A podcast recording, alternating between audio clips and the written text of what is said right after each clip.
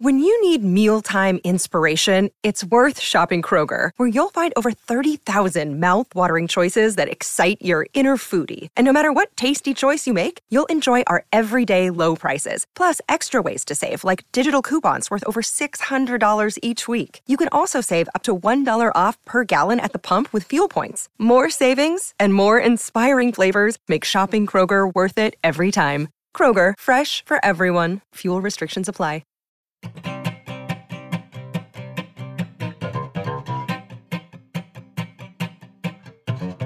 Un cortometraggio a settimana. Questa è la media di Charlie Chaplin durante i suoi anni alla Keystone Picture Studio di Max Sennett, o per meglio dire, durante il suo unico anno. Eh sì, perché Charles Spencer Chaplin, nel solo 1914, arriva a recitare in ben 35 cortometraggi. Praticamente un record mondiale per l'epoca. Ed è proprio per questo che, diciamo certe volte, si può permettere delle alzate di testa, specialmente con i registi che arrivano a lavorare con lui. E Max Sennett, alla fine, gliela dà sempre vinta. Sempre, fino al giorno del rinnovo del suo contratto. Un altro punto di svolta nella vita di Charlie Chaplin. Questa è la storia del cinema. Sono Matteo Vitelli, un regista e uno sceneggiatore che proprio quando ce la stava per fare ha deciso di cambiare la propria rotta. Perché oggi la mia missione è prendere quel bagaglio culturale che l'università mi ha donato e restituirlo a voi, studenti e studentesse di cinema. Alla fine del 1914, a casa Chaplin, viene fatta recapitare una bustarella. Viene da Chicago ed è firmata SNA Film Manufacturing Company Dentro c'è un contratto del valore di 1250 dollari a settimana, con piccolo bonus di entrata di 10.000 dollari. Charlie ci pensa un attimo e a dicembre del 1914 si è già accasato a Los Angeles. La Esseny è ben consapevole del virtuoso talento che ha per le mani e perciò decide di affidare a Chaplin il più totale controllo dei propri film. Da quel momento in poi, però, la media di cortometraggi a settimana inizia a calare un pochino. E questo perché Chaplin arriva a scoprire un'altra anima dentro di sé, un po' più pignola di quella dell'attore, quella del regista. Possiamo dire con fermezza che in quegli anni Chaplin diventa l'incubo di tutte le troupe di Los Angeles. Quel pallido e timido monello ora è il regista col più alto livello di controllo delle sue immagini. Basti pensare che tra l'uscita della sua seconda produzione, Le notti bianche di Charlot, e la sua terza, Charlot Boxer, passa la bellezza di un mese, uno sproposito. E per i successivi 11 film non è che cambia tanto la sinfonia, anzi, Chaplin diventa sempre più maniacale e di conseguenza molto più lento. Questa progressiva trasformazione però non tocca solo Charlie anche il suo alter ego inevitabilmente ne risente un pochino. In quegli anni Chaplin inizia a modificare il personaggio di Charlot. A dire la verità ci prova già l'anno prima, alla Keystone, ma Sennett lo ferma subito. Alla gente, d'altronde, piace il carattere rozzo e dispettoso di Charlot. Ma Chaplin non la pensa così. A poco a poco il suo personaggio diventa sempre più gentile e soprattutto più romantico e il cortometraggio Il Vagabondo, datato aprile 1915, è il punto di svolta per questa maschera. Negli anni in cui lavora per la Essenay, Chaplin riesce a trovare finalmente i temi e le ambientazioni che avrebbero definito il mondo di Charlot.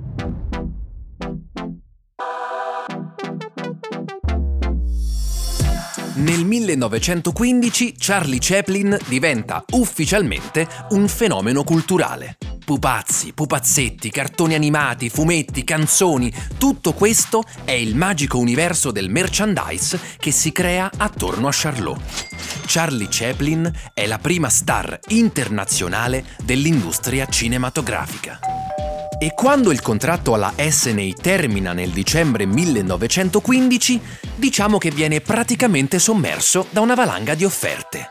Universal, Fox, Vitagraph, ma soltanto una di queste è la prescelta. Quella della Mutual Film Corporation, 10.000 dollari alla settimana. Allora, torniamo un attimo con i piedi per terra e facciamoci due calcoli. Chaplin ha 26 anni e guadagna 670 mila dollari all'anno, che equivalgono a circa 16 milioni di dollari di oggi. Il ragionamento della Mutual è molto semplice. Possono permettersi di pagare così tanto Chaplin perché d'altronde anche il pubblico è disposto a pagare tanto per vedere Charlot. Durante il suo periodo alla Mutual Film, dal 1916 al 1917, Chaplin arriva a dirigere ben 12 lungometraggi. Beh, niente male, almeno si guadagna lo stipendio. Ma ormai conosciamo bene Charlie, sappiamo come ragiona. E quindi, in quegli anni, giunge al punto attraverso cui tutti gli artisti sono destinati a passare, la propria messa in discussione. Chaplin sente che quei film risultano sempre più stereotipati e quindi si ritrova a essere sempre più insoddisfatto delle sue creazioni, fino a quando non ha un'illuminazione. L'unico modo per esprimere appieno il suo genio è mettersi in proprio. Facile. E quindi, nel 1919, Charlie Chaplin fonda ufficialmente la United Artist Corporation insieme ad alcuni colleghi, fra cui Mary Pickford, Douglas Fairbanks e, indovinate un po', David Griffith. Ce lo ritroviamo sempre. D'ora in poi, Charlie si occuperà in totale indipendenza di ogni singola fase di produzione di un film. Ok, ora vi chiedo scusa perché dobbiamo accelerare un pochino, altrimenti servirebbero altre due puntate. Allora, prendete carta e penna. Nel 1921 Chaplin lavora a una pellicola che lo consacra definitivamente come star globale. Dopo qualche piccolo grande intoppo che intralcia un po' le riprese e la fase di post-produzione, nel gennaio del 1921 avviene finalmente la prima proiezione ufficiale del primo capolavoro di Charlie Chaplin, Il Monello. Nel 1925 invece gira La febbre dell'oro, considerato da molti una delle sue opere meglio riuscite. Nel 29 arriva addirittura a scrivere la storia degli Academy Awards Infatti gli viene assegnato un premio Oscar alla carriera, che lo consacra come la prima star a vincere questo premio e ancora tutt'oggi è il regista più giovane ad averlo vinto. Ed è in questo esatto punto che avviene la frattura. Esatto quel momento in cui la leggenda si scontra con l'evoluzione tecnologica. Quando nel 1929 Charlie Chaplin comincia a interessarsi al suo nuovo film, c'è una nuova tecnologia all'orizzonte. A dire la verità è un po' più vicino dell'orizzonte, perché il sonoro ormai è diventato irrinunciabile per qualsiasi regista esordiente dell'epoca. In quel momento allora Sidney Chaplin, fratello e ormai manager di Charlie, non esita certo a proporre l'idea di una pellicola sonorizzata. Ma sapete come sono fatti gli artisti? Nonostante vengano considerate persone di mentalità molto aperta, in realtà hanno delle fisse praticamente inscalfibili. Chaplin è molto scettico rispetto a questo fantomatico sonoro e quindi tenta in tutti i modi di preservare la pantomima che lo ha reso così tanto celebre. E quindi, nel 1931, Chaplin gira Luci della città, uno degli ultimi film muti in un mondo cinematografico che ormai ci sente benissimo. Piccola curiosità. Se avrete voglia di vedere o di rivedere questo film, fate attenzione alla scena della fioraia. Sappiate che per quella scena Chaplin ha girato soltanto 342 chuck. Comunque, agli spettatori non interessa che il film sia muto. C'è il signor Charlie Chaplin in scena. Che cosa si può chiedere di più? Eh, ma Charlie non è della stessa opinione. Non è proprio sicuro di poter riuscire a fare un altro film senza dialoghi. Da una parte è convinto che il suono non avrebbe mai funzionato nei suoi film, ma dall'altra è ossessionato da una deprimente paura di trasformarsi in un autentico pezzo d'antiquariato. E alla fine si decide. Il suo prossimo film, Tempi moderni, sarà il suo primo film sonoro. Ma alla fine ci ripensa. Anzi, diciamo che tenta una strada di mezzo. Dopo circa 80 minuti di film, o meglio, dopo 22 anni, Charlot prende coraggio e dopo un attimo di esitazione iniziale, finalmente canta. C'est la douce d'ore, je notre soccoffore, je notre citavore, je la tu la ti la tua. Il successo del film è una completa delusione. Tempi moderni è una satira sulla vita industriale e questo non è che piaccia poi così tanto. A quel punto Charlie Chaplin decide di prendersi una pausa di riflessione dal cinema. Forse vuole lasciare, forse ha sbagliato. Tralasciando il fatto che Tempi moderni oggi è un capolavoro del cinema mondiale, ma forse è arrivato il momento di affrontare quel nemico tanto temuto. Passano quattro anni, arriviamo al 1940 e finalmente viene alla luce Il Grande Dittatore, il primo film completamente sonoro di Charlie Chaplin, girato e distribuito negli Stati Uniti poco prima dell'entrata nella Seconda Guerra Mondiale. Andiamo dritti al punto, senza giri di parole. Nel film Chaplin interpreta due personaggi, un dittatore, che ragazzi è Adolf Hitler, e un barbiere ebreo perseguitato dai nazisti, che alla fine è sempre Charlot. Il film ottiene 5 candidature agli Oscar e non ne vincerà nessuna. Ma questo film, sin dalla sua scrittura, è già destinato a entrare nella storia del cinema. Non solo perché si tratta dell'ultima apparizione di Charlot, non solo perché Chaplin dopo questo film si prende sette anni di pausa, e non solo perché sta sfidando e diciamolo perculando Adolf Hitler in persona, ma anche e soprattutto perché questo film, suo immenso capolavoro, determina l'inesorabile declino di Charlie Chaplin. Il grande dittatore segna la morte di Charlot e anche quella dell'artista Charlie Chaplin. Da quel momento in poi gliene capitano di tutti i colori e la sua creatività non riesce più a emergere.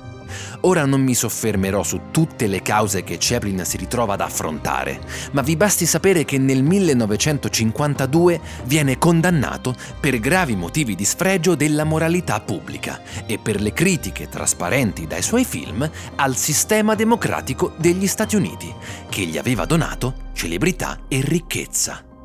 Poco dopo, l'ennesima beffa.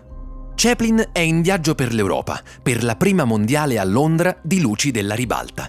Dopo la premiere, Charlie si è organizzato una bella vacanzetta di sei mesi in giro per l'Europa, ma mentre si trova ancora in viaggio, il ministro della giustizia statunitense dispone il seguente decreto al signor Charlie Chaplin, in quanto cittadino britannico, non è permesso di rientrare negli Stati Uniti, a meno che non riesca a convincere i funzionari dell'immigrazione della sua idoneità a vivere sul suolo americano. Ricevuta la notizia, Chaplin e famiglia decidono di stabilirsi in Europa, fissando la propria residenza in Svizzera. Ed è proprio lì che Charlie rimarrà per circa 20 anni fino al termine dei suoi giorni. È la sera della vigilia di Natale del 1977. Chaplin chiede alla moglie di spalancare le finestre di tutta la casa per poter così ascoltare i canti di Natale che risuonano per tutta la città. Dopo aver trascorso una bella serata in famiglia, si ritira nella sua stanza. Quella stessa notte, intorno alle 4, Charlie Chaplin muore nel sonno lasciando orfani non solo la bellezza di dieci figli, ma anche tutto il cinema mondiale. Avete ascoltato La storia del cinema, un podcast indipendente di Matteo Vitelli. Iscriviti per ricevere aggiornamenti costanti sull'uscita di nuovi episodi. Da oggi la storia del cinema arriva anche su Patreon, in cui troverai questi e tanti altri contenuti totalmente inediti. Con il tuo piccolo contributo consentirai a questo progetto di proseguire il proprio percorso, sempre nel nome della divulgazione cinematografica. Clicca sul link in descrizione. Afte. Ne soffro da quando ero piccola. Sono molteplici le cause della formazione delle afte. Curacept After Rapid favorisce una guarigione rapida grazie all'effetto barriera sui tessuti colpiti. Un aiuto per tornare a sorridere. Curacept After Rapid. Rapido il sollievo. Rapida la guarigione. Sono dispositivi medici CE. Leggere attentamente le avvertenze e le istruzioni d'uso. Autorizzazione ministeriale del 27 marzo 2024.